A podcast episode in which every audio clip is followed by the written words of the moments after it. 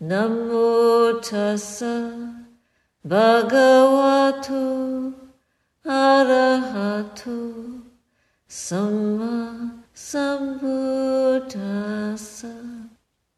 Buddhang dhammang sangham namasami Does anyone have a question?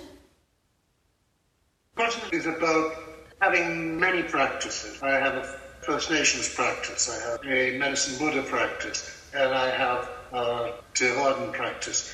And I know that I'm digging in many holes rather than one hole, as it were, looking for the water. But I'd like you to talk about the advantages and the disadvantages of being eclectic. Do you know when you reflect on anybody that has a profession, they have many tools in their profession. We get to watch carpenters a lot because we take care of buildings here. And you can say that this meditation practice and this Dhamma work that we're doing is a kind of building. We're either building or deconstructing. But either way, we need a toolkit and the Buddha gives us many tools. So, in all of your practices, whatever they might be, you are honing skills. So, with your indigenous dedication practices and with whatever style of practice, what is it that you're actually doing? You are delving into the heart and bringing forth certain qualities that help you to honor the most important points of this journey as a human being. Would you say that's correct? You bring tears to my eyes. I, yes. So, in that way, the project has different facets. It's just like when you polish a, a doorknob that's made of brass. First, you have to scrub it maybe with some kind of creamy substance. You rub it and rub it and rub it. And then you take a clean cloth and you buff it. And you buff and buff till it glows, till it's shiny.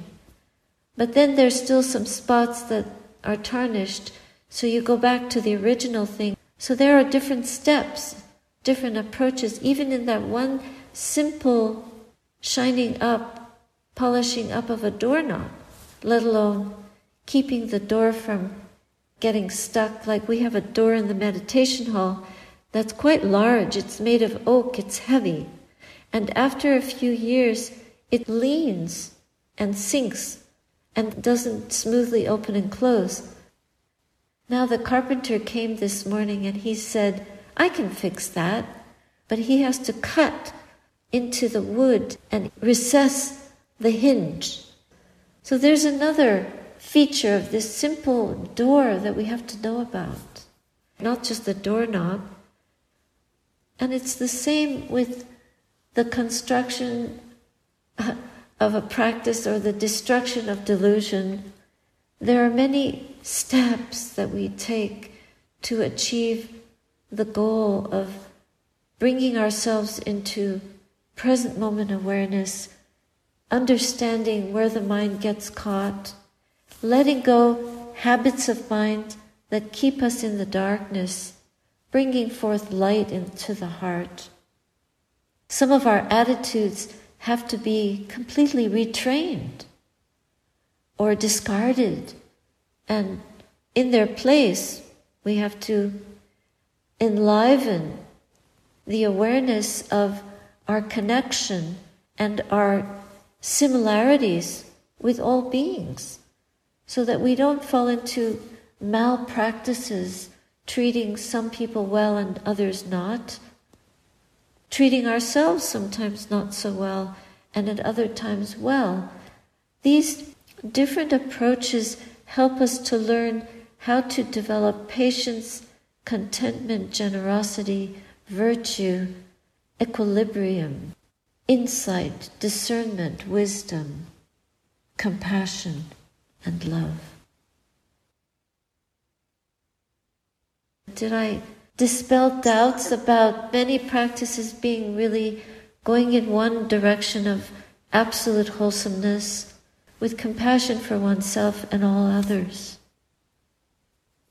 I, I feel blessed. I, uh, I think of Ajahn Sumedho when he says, everything is teaching us. So I just wonder if you could offer some reflections around illness or some encouragement or some suggestions on keeping a positive attitude because illness is so much just a natural part of having a body. Until we have really woken up to the truth, we have a lot of mental hindrances. And people are addicted to negative attitudes about anything that could possibly be wrong with the body. Those kinds of attitudes are lacking a reality check that these bodies are flawed.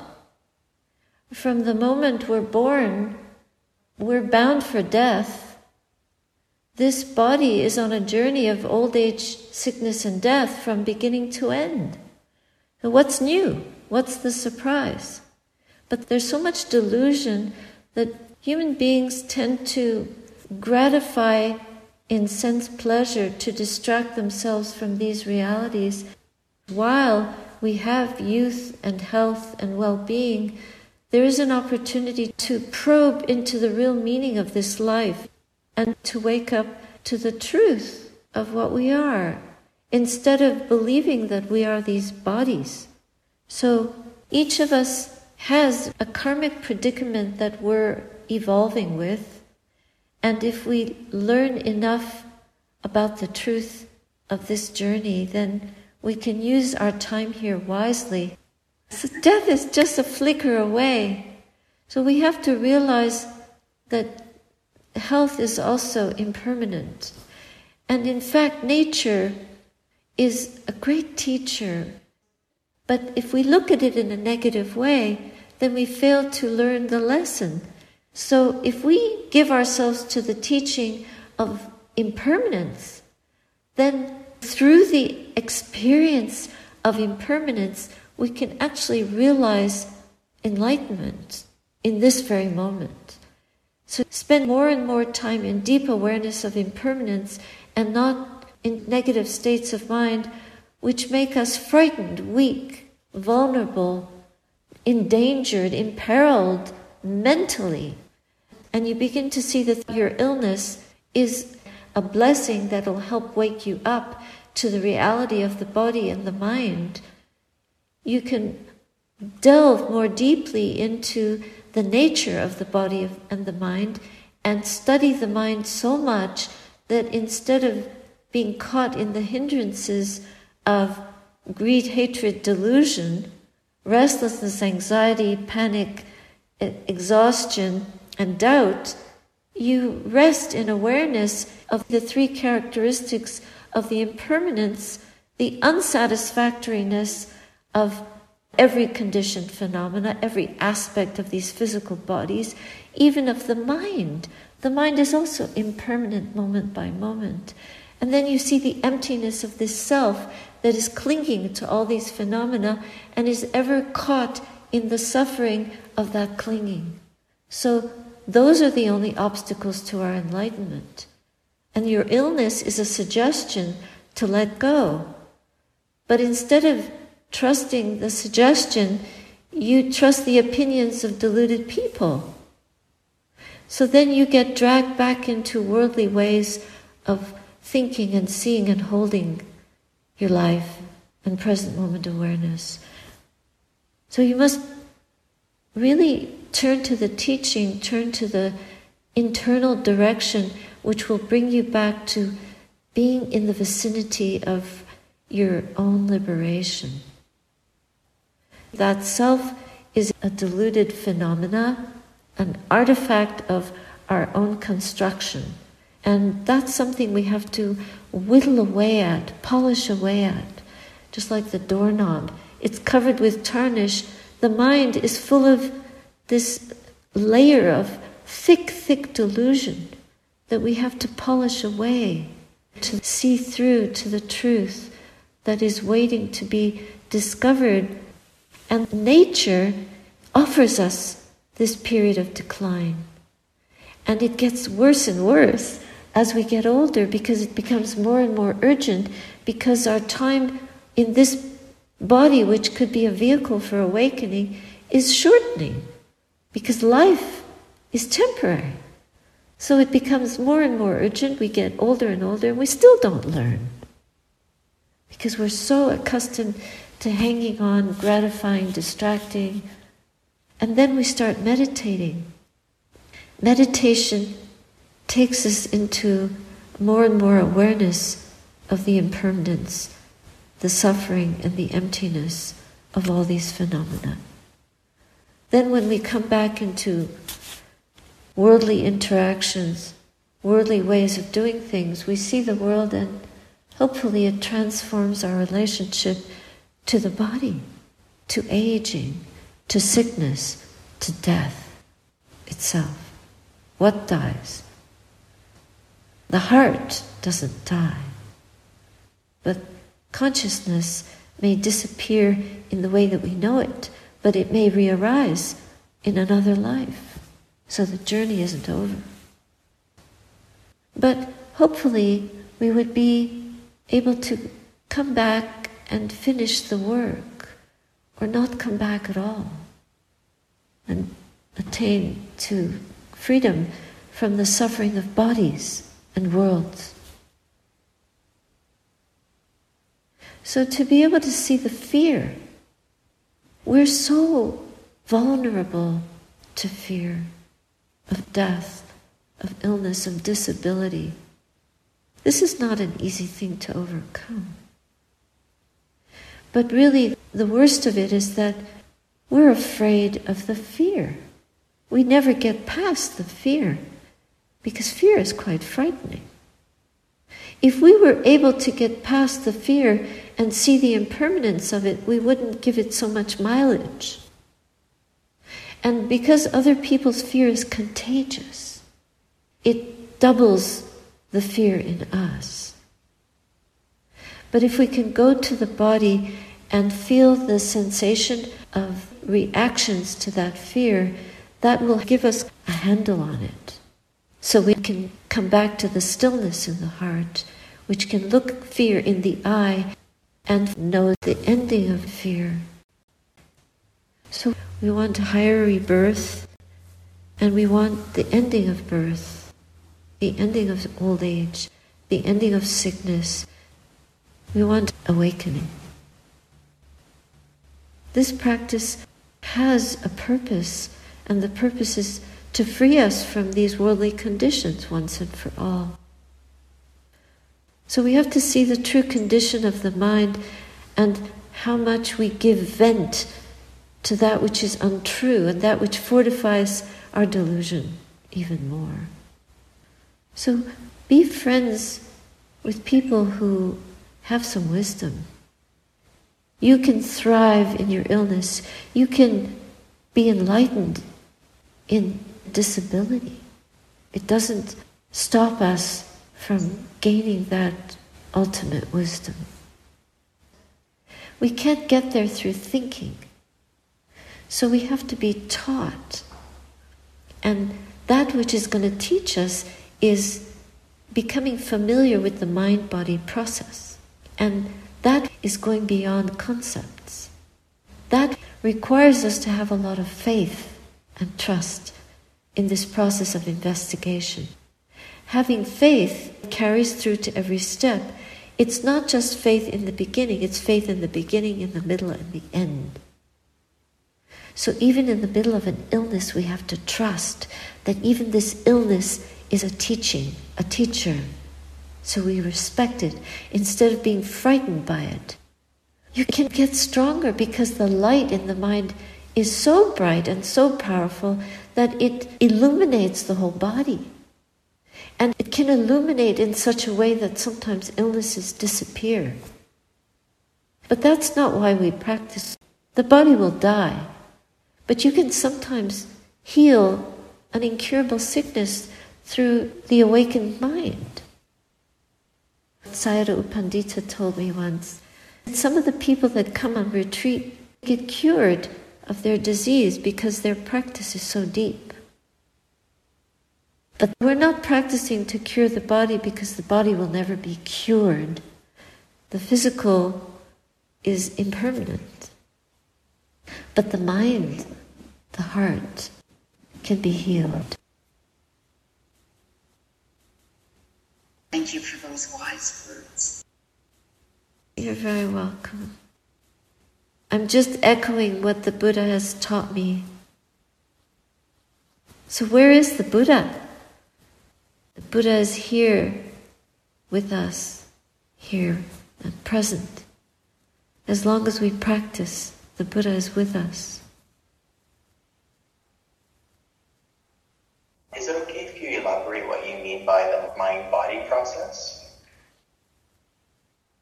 Well, the mind is our ability to see and to know. And it's not a brain the brain is just connecting us to our worldly functions and, and our bodily functions. But if you study through the silence, if our mental agitation is stilled and quieted, and we sit in silence in the present moment, and we practice being aware of, of the breath and go more deeply into the breath, eventually we start to be aware of the knowing of the breath.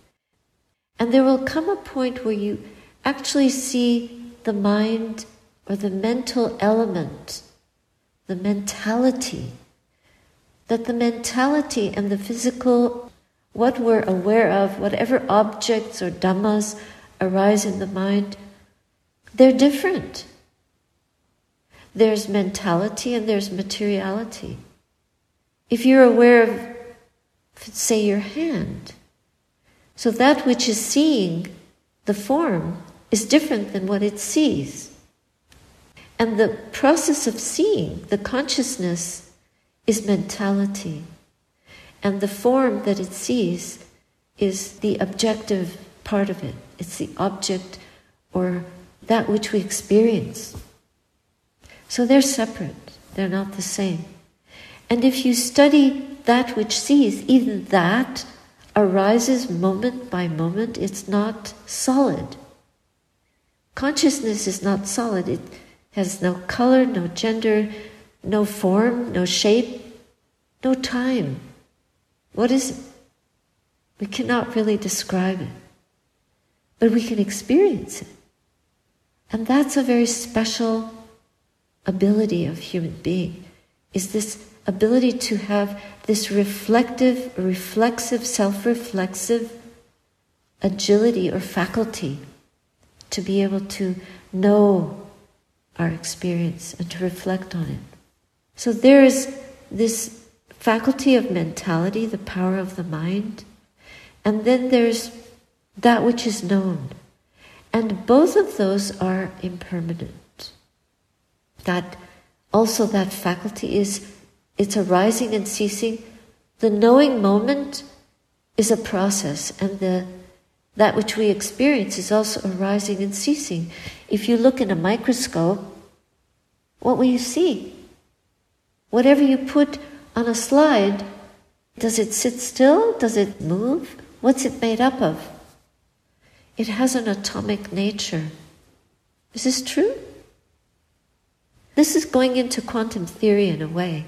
There is nothing in this universe that sits still for a second. So it's very difficult to measure that which is always in motion. Nowadays, there's such powerful instruments for measuring, but the Buddha didn't have these instruments, yet through the power of the mental element that can see and know this infinitesimally small micro nano universe, you're able with the mind to know the process of the material world. That the body is also just processes hung together, strung together by this complexity of connected energies which are impermanent. Actually, this whole earth is impermanent. Even the universe is breathing, breathing in light years. We can't even conceive of a breath that the universe takes moment by moment. It's really quite startling when we con- try to conceive of it. It's in- inconceivable. But within consciousness, consciousness can, can seem quite small. But when you meditate, the mind is vast. It's limitless. The faculty that allows us to experience that mentality is limited because of what it what it contained. But the experience of it is limitless. And that's the mystery that we have to explore. We cannot describe it. We cannot know it. But that is what we are. Not that which we can encapsulate in the body. That isn't what it is. But it's the awareness that energetically we have access to. And we can only access it through silence. That's what we're trying to wake up to. That's what we can have intimations of when we still the mind and develop a lot of internal balance and equilibrium. We can have intimations of this exalted reality, which will not reveal itself to the ignorant mind that is caught in clinging to worldly experience or knowledge.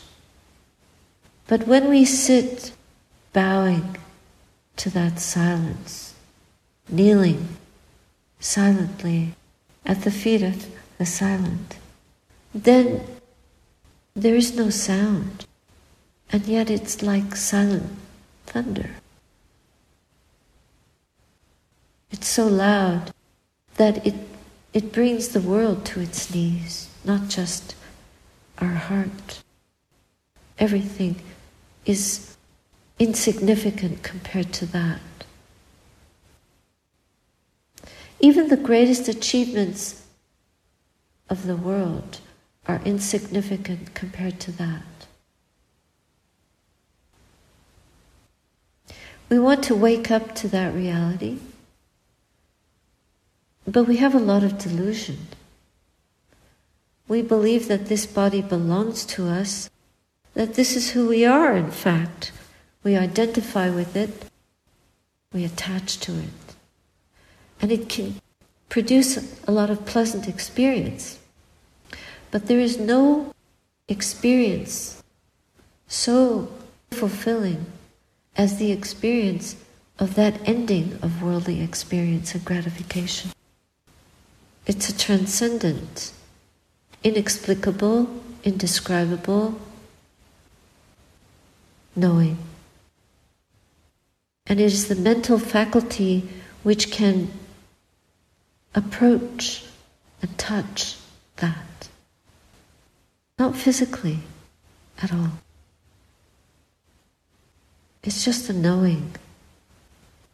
You can't keep it, you can't own it, you can't control.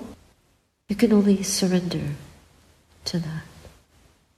That means the complete overcoming of self identity and belief in this self. It's a total surrender. We human beings, with our egos so well constructed, polished, dressed up, invested in, cannot come near that.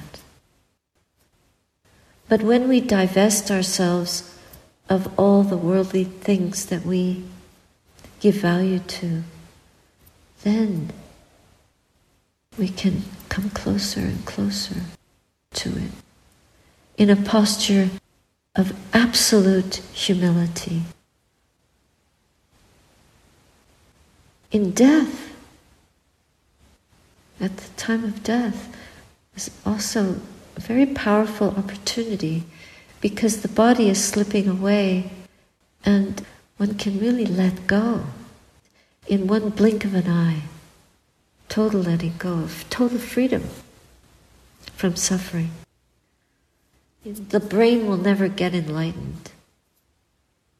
It's a different mind. The Dhamma mind is the heart. You could be so educated, but maybe that would be a hindrance rather than a help. Because the most uninformed or untooled brain, illiterate person might have a better chance at awakening than the person with a PhD, I'd have to say. Because we can get so caught up with and convinced by our concepts. And then that becomes a hindrance.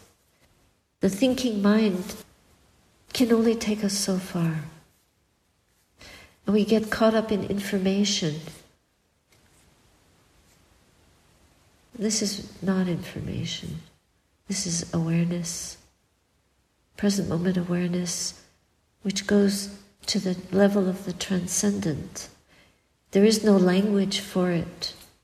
It's the language of silence. It's wordless. Do you ever walk by the Ottawa River? You see the water flowing. Do you ever sit there and just watch the water flow? Then eventually the mind is not even wondering where is it going. Your consciousness just becomes at one with the river. And it doesn't try to hold on to that bit of water, it just lets it flow. And it has a certain amount of peace in just knowing the flowing. And that's it. Just knowing the flowing. There's no water, there's no you. There's just knowing the flowing. And there's a stillness in that. That's not your brain. You're, you're not in the brain at that moment, you're in your heart. But these are words. The experience of it will be manifest. And then you will understand. Thank you. Thank you for tonight. I was reading Ajahn Sumedho where he was referring to the sound of silence, but he was also mentioning an approach of meditation where he was trying to be conscious of consciousness itself and not the object of it. What you could maybe say about that? This is an area that is really important because anything that you focus on, you focus on the breath or you focus on the body or you focus on the movement. But if you focus on sound, my main practice has been that hearing sound. I learned it from a Burmese master, and he called it the jet plane to Nibbana. The jet plane to Nibbana being hearing.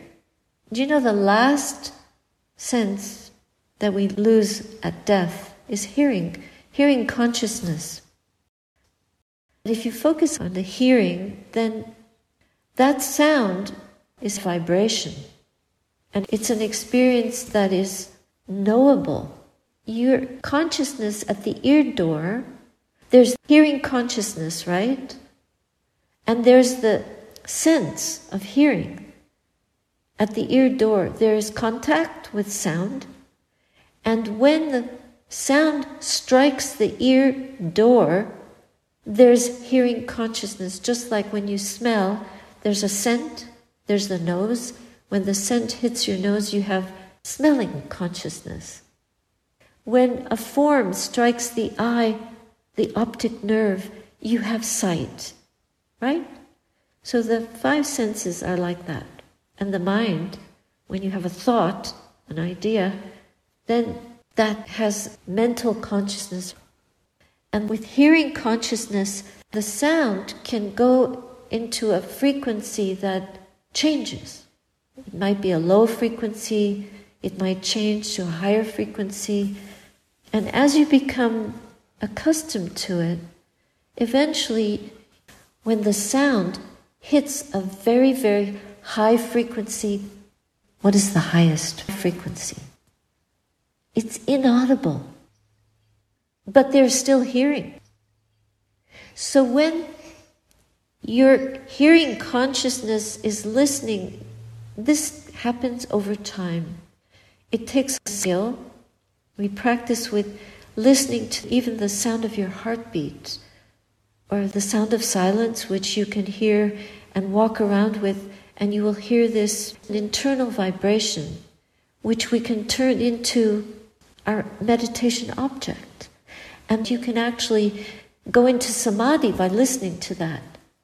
And over time, your samadhi will deepen and deepen to the point where you will be able to hear very, very high frequency. And it comes to a point where that high frequency is so high that you hear nothing. And that's just it. Your consciousness is so adept that you can hear the silence. And your mind is at one with the silence. When the mind is hearing the silence, then it can actually turn inward and know itself. So you can consciously reflect, the mind can consciously, or the heart, if you want, you can name it and say that this knowing quality of consciousness reflexively knows itself. And that is a very important moment. Because when knowing consciousness can turn inward, it's an infinite number of mirrors. Then one can go into a dimensionless knowing. It's transcendent. Then there's no consciousness. But you're fully present. And that disappearance of consciousness is in the vicinity of Nibbana you can realize the unconditioned. So that can take us right to awakening. If you can understand the logistics of it, just to know that there is that possibility is enough. Nibbana is the going out of the flame, but it doesn't mean that there is no fire. It's illumination. When the mind is totally illumined, the fire doesn't burn anymore, but there's total illumination. There's no more fire of wanting. It's completely gone out. But there's total awareness.